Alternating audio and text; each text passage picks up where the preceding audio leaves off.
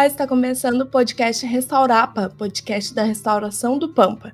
Aqui, a equipe do projeto Restaurapa vai contar um pouco mais sobre esse bioma tão importante, o que ele vem passando e as ações possíveis para sua preservação e restauração. Aproveita e já segue o perfil aqui na plataforma que tu está escutando para não perder os próximos episódios.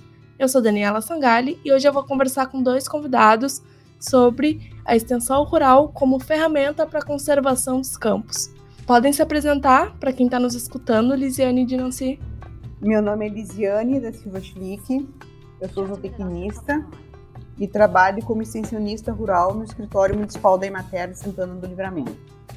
Meu nome é Dina Maia, eu sou engenheiro agrônomo e trabalho uh, no escritório municipal de Quaraí, fronteira oeste, uh, como extensionista rural. Perfeito. E começando sobre a parte, digamos assim, que é de conhecimento mais geral para quem é leigo, assim como eu, no assunto. Por que a pecuária é vista como o principal causador da devastação do pão? Existe um, um, uma percepção de, de, de, de boa parte da, da, das pessoas uh, que a pecuária ela é destrutiva uh, para o bioma pampa. E nós que trabalhamos com com a pecuária, com a pecuária familiar principalmente, percebemos que, que, que, não é assim, né? A pecuária, pelo contrário, a pecuária ela tem a, a capacidade de, de conservar os campos. Uma, uma pecuária bem manejada, ela, ela consegue é, fazer com que as espécies não, não, não desapareçam. É, algumas áreas eh, com sobrepastejo, algumas áreas com excesso de lotação, sim, pode acarretar algum prejuízo, mas não um dano é, tão intenso assim quanto possa se perceber assim as pessoas que não, que não conhecem tanto o, o bioma.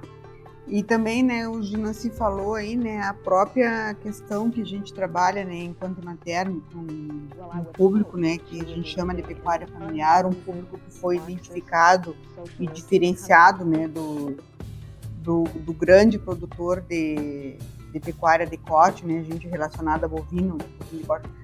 O trabalho desse pecuarista, ele já é um trabalho também é, mais conservacionista, né? Mesmo que, que trabalhe com algumas técnicas de manejo talvez não tão adequadas do ponto de vista uh, acadêmico, tecnológico, mas uh, ele tem conservado né, o campo uh, ao longo, da, ao longo do, dos anos, né, ao longo da, da história.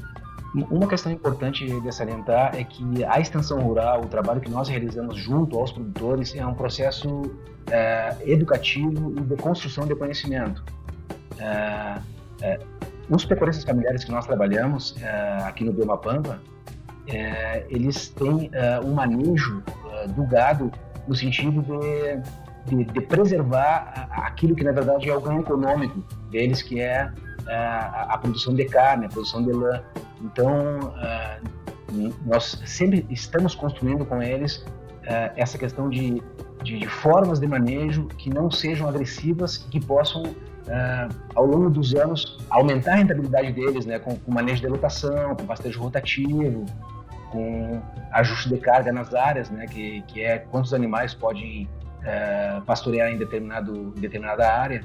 Então, existe uma construção coletiva no sentido de, de de preservar e de conservar os campos. Então é do interesse também do próprio produtor rural uh, preservar, né? É benéfico para os próprios negócios da família, é isso? Sim, saber utilizar, manejar da melhor forma possível uh, é uma forma de gerar renda, aumento de renda, com isso gerar uma, uma, uma melhoria na qualidade de vida tudo está em, uh, unido, sim, uma coisa uh, leva a outra, né? Como o Nancy falou, esse trabalho que a gente faz de, de orientação, de, de manejo de campo nativo, ele, ele ajuda o retorno que se tire né, de uma área, por exemplo, ele seja melhor uh, do, que, do que se não fosse feito nada, né? Então traz benefício para o produtor, sim. Falando também sobre esse contato, né, da, com as famílias, como se dá essa aproximação, qual é, como se começa essa conversa sobre mudar as práticas, né? o trabalho, né, geralmente ele tem uh, melhores resultados quando a gente parte de um problema, né?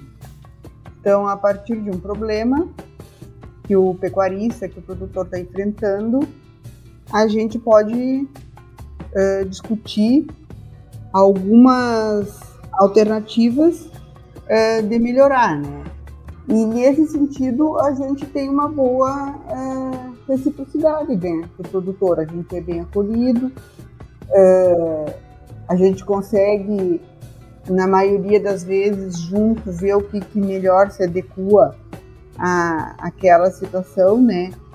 Mas é, é sempre importante a gente partir de uma, de, uma questão, de uma situação real, de alguma coisa que esteja prejudicando, né, vamos dizer assim, a atividade naquele momento. Né? Porque o, o, produtor, ele tem muito conhecimento, né? E ele está aí há muito tempo, há bem mais tempo uh, que a própria extensão, né? Então existe um saber, né, que está presente, né, na, no manejo, no dia a dia. Então, na minha visão, a nossa atuação ela se torna mais fácil quando tu consegue, quando tu começa a desenvolver, começa a ajudá-lo a situações reais que daqui um pouco é importante uh, uma visão de fora e como sempre é, né, alguma coisa diferente da uh, daquele meio. E outra questão importante também é que é, sempre tem alguns produtores, alguns pecuaristas que são mais abertos a algumas mudanças.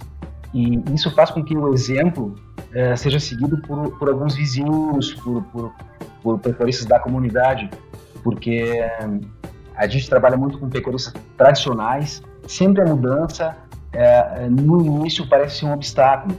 Então, quando eles observam que o, o, o, o vizinho está tendo um melhor resultado, existe essa, essa, essa chave da mudança. Então, uh, a gente tem percebido que os pecuaristas estão conseguindo desenvolver sua atividade uh, no bioma pampa sem uh, causar degradação, não se usa o fogo, se usa muito pouco equipamentos agrícolas assim para fazer uma alteração no, no, ecossistema, no máximo umas pequenas pastagens. Então, a gente percebe que isso é uma é uma percepção que eles foram adquirindo ao longo da sua atividade pecuária.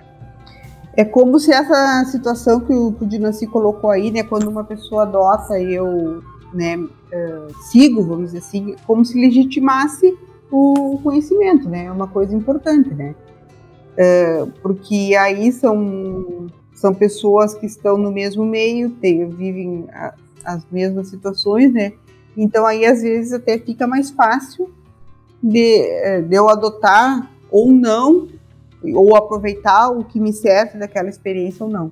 É uma prova empírica, né? Eu acredito, né, que se apresente, né, estatísticas, pesquisas, mas vendo na realidade fica mais fácil, né? Sim, sim, porque tu, tu, tu tá no mesmo, na mesma situação, no mesmo ambiente, então eu acho que o pensamento é, mas se deu certo para fulano, como fulano fez, eu posso tentar fazer que daqui a um pouco vai dar. Não que exista uma receita que todo mundo possa seguir. Perfeito. E a parte da restauração, digamos, em si, em si uh, tem se tornado uma preocupação, digamos assim, também de, dessas famílias e desses produtores, uma preocupação com o meio ambiente. Sim, assim, ó, o próprio projeto esse que a gente está trabalhando no Restaurapa, né, que prevê o controle do anone, né, que é uma invasora do, do, do, do bioma, né, pampa. Esse controle, eu acho, assim, ó, uh, é visto com uma, com uma certa preocupação, né? Por isso que a gente teve, não teve dificuldade, né, de encontrar produtores que quisessem participar uh, do projeto, porque é uma realidade e é uma preocupação com a questão da conservação do pampa, do, do campo e a utilização daqui para frente, né? Então eu acho que existe sim uma preocupação. E também é, é nessa questão do capim anone, que é uma espécie exótica que, que tem se alastrado bastante aqui na, no Pampa, é, aqui no, no, município de Quaraí, que a APA ela, ela é no, no, pico do município, né, nas três divisas com Alegrete, Rosário e, e Livramento, o, o Capianuni ele está em início de processo de, de, de, invasão. Então os produtores já têm percebido que, que pastorear os animais no, nos corredores, que tem uma alta infestação de anone, e trazer os animais para dentro das suas áreas, é, faz com que venha muitas sementes e o anone comece a entrar nessas áreas novas. Então, é, é, eu tenho percebido, né, conversando e observando os produtores e vendo os seus manejos, que, que existe sim essa preocupação. É, na APA, aqui em Quaraí, que é o, que é o município que eu estou atuando, a, a infestação não é tão alta em, quanto outros locais do bioma Pampa. Aqui na APA do Guarapitã fica a 80 quilômetros aqui da sede do município, uma zona bem distante, sem muita movimentação de, de caminhões. Então, de certa forma, é um ambiente que está um pouco mais uh, preservado, vamos dizer assim. E o Gaúcho também tem uma ligação muito até emocional com o campo, né? É, são gerações e gerações da família cuidando daquela área, então já se deve ter um cuidado até com carinho com o campo e uma vontade de, de preservar. Sim, porque assim, ó, os próprios uh, pecuaristas, né, que, que, produtores que estão nessas áreas, eles, vi, eles, estão verificando, né, a diferença do próprio campo uh, ao longo dos anos, né. Então existe uma preocupação, sim, de conservar ou de evitar que se que se prejudique mais, né. É, é, é exatamente isso, Daniela. O, os pecuaristas têm uma relação uh, sentimental com os locais aonde eles vivem e aonde eles têm a exploração econômica uh, deles.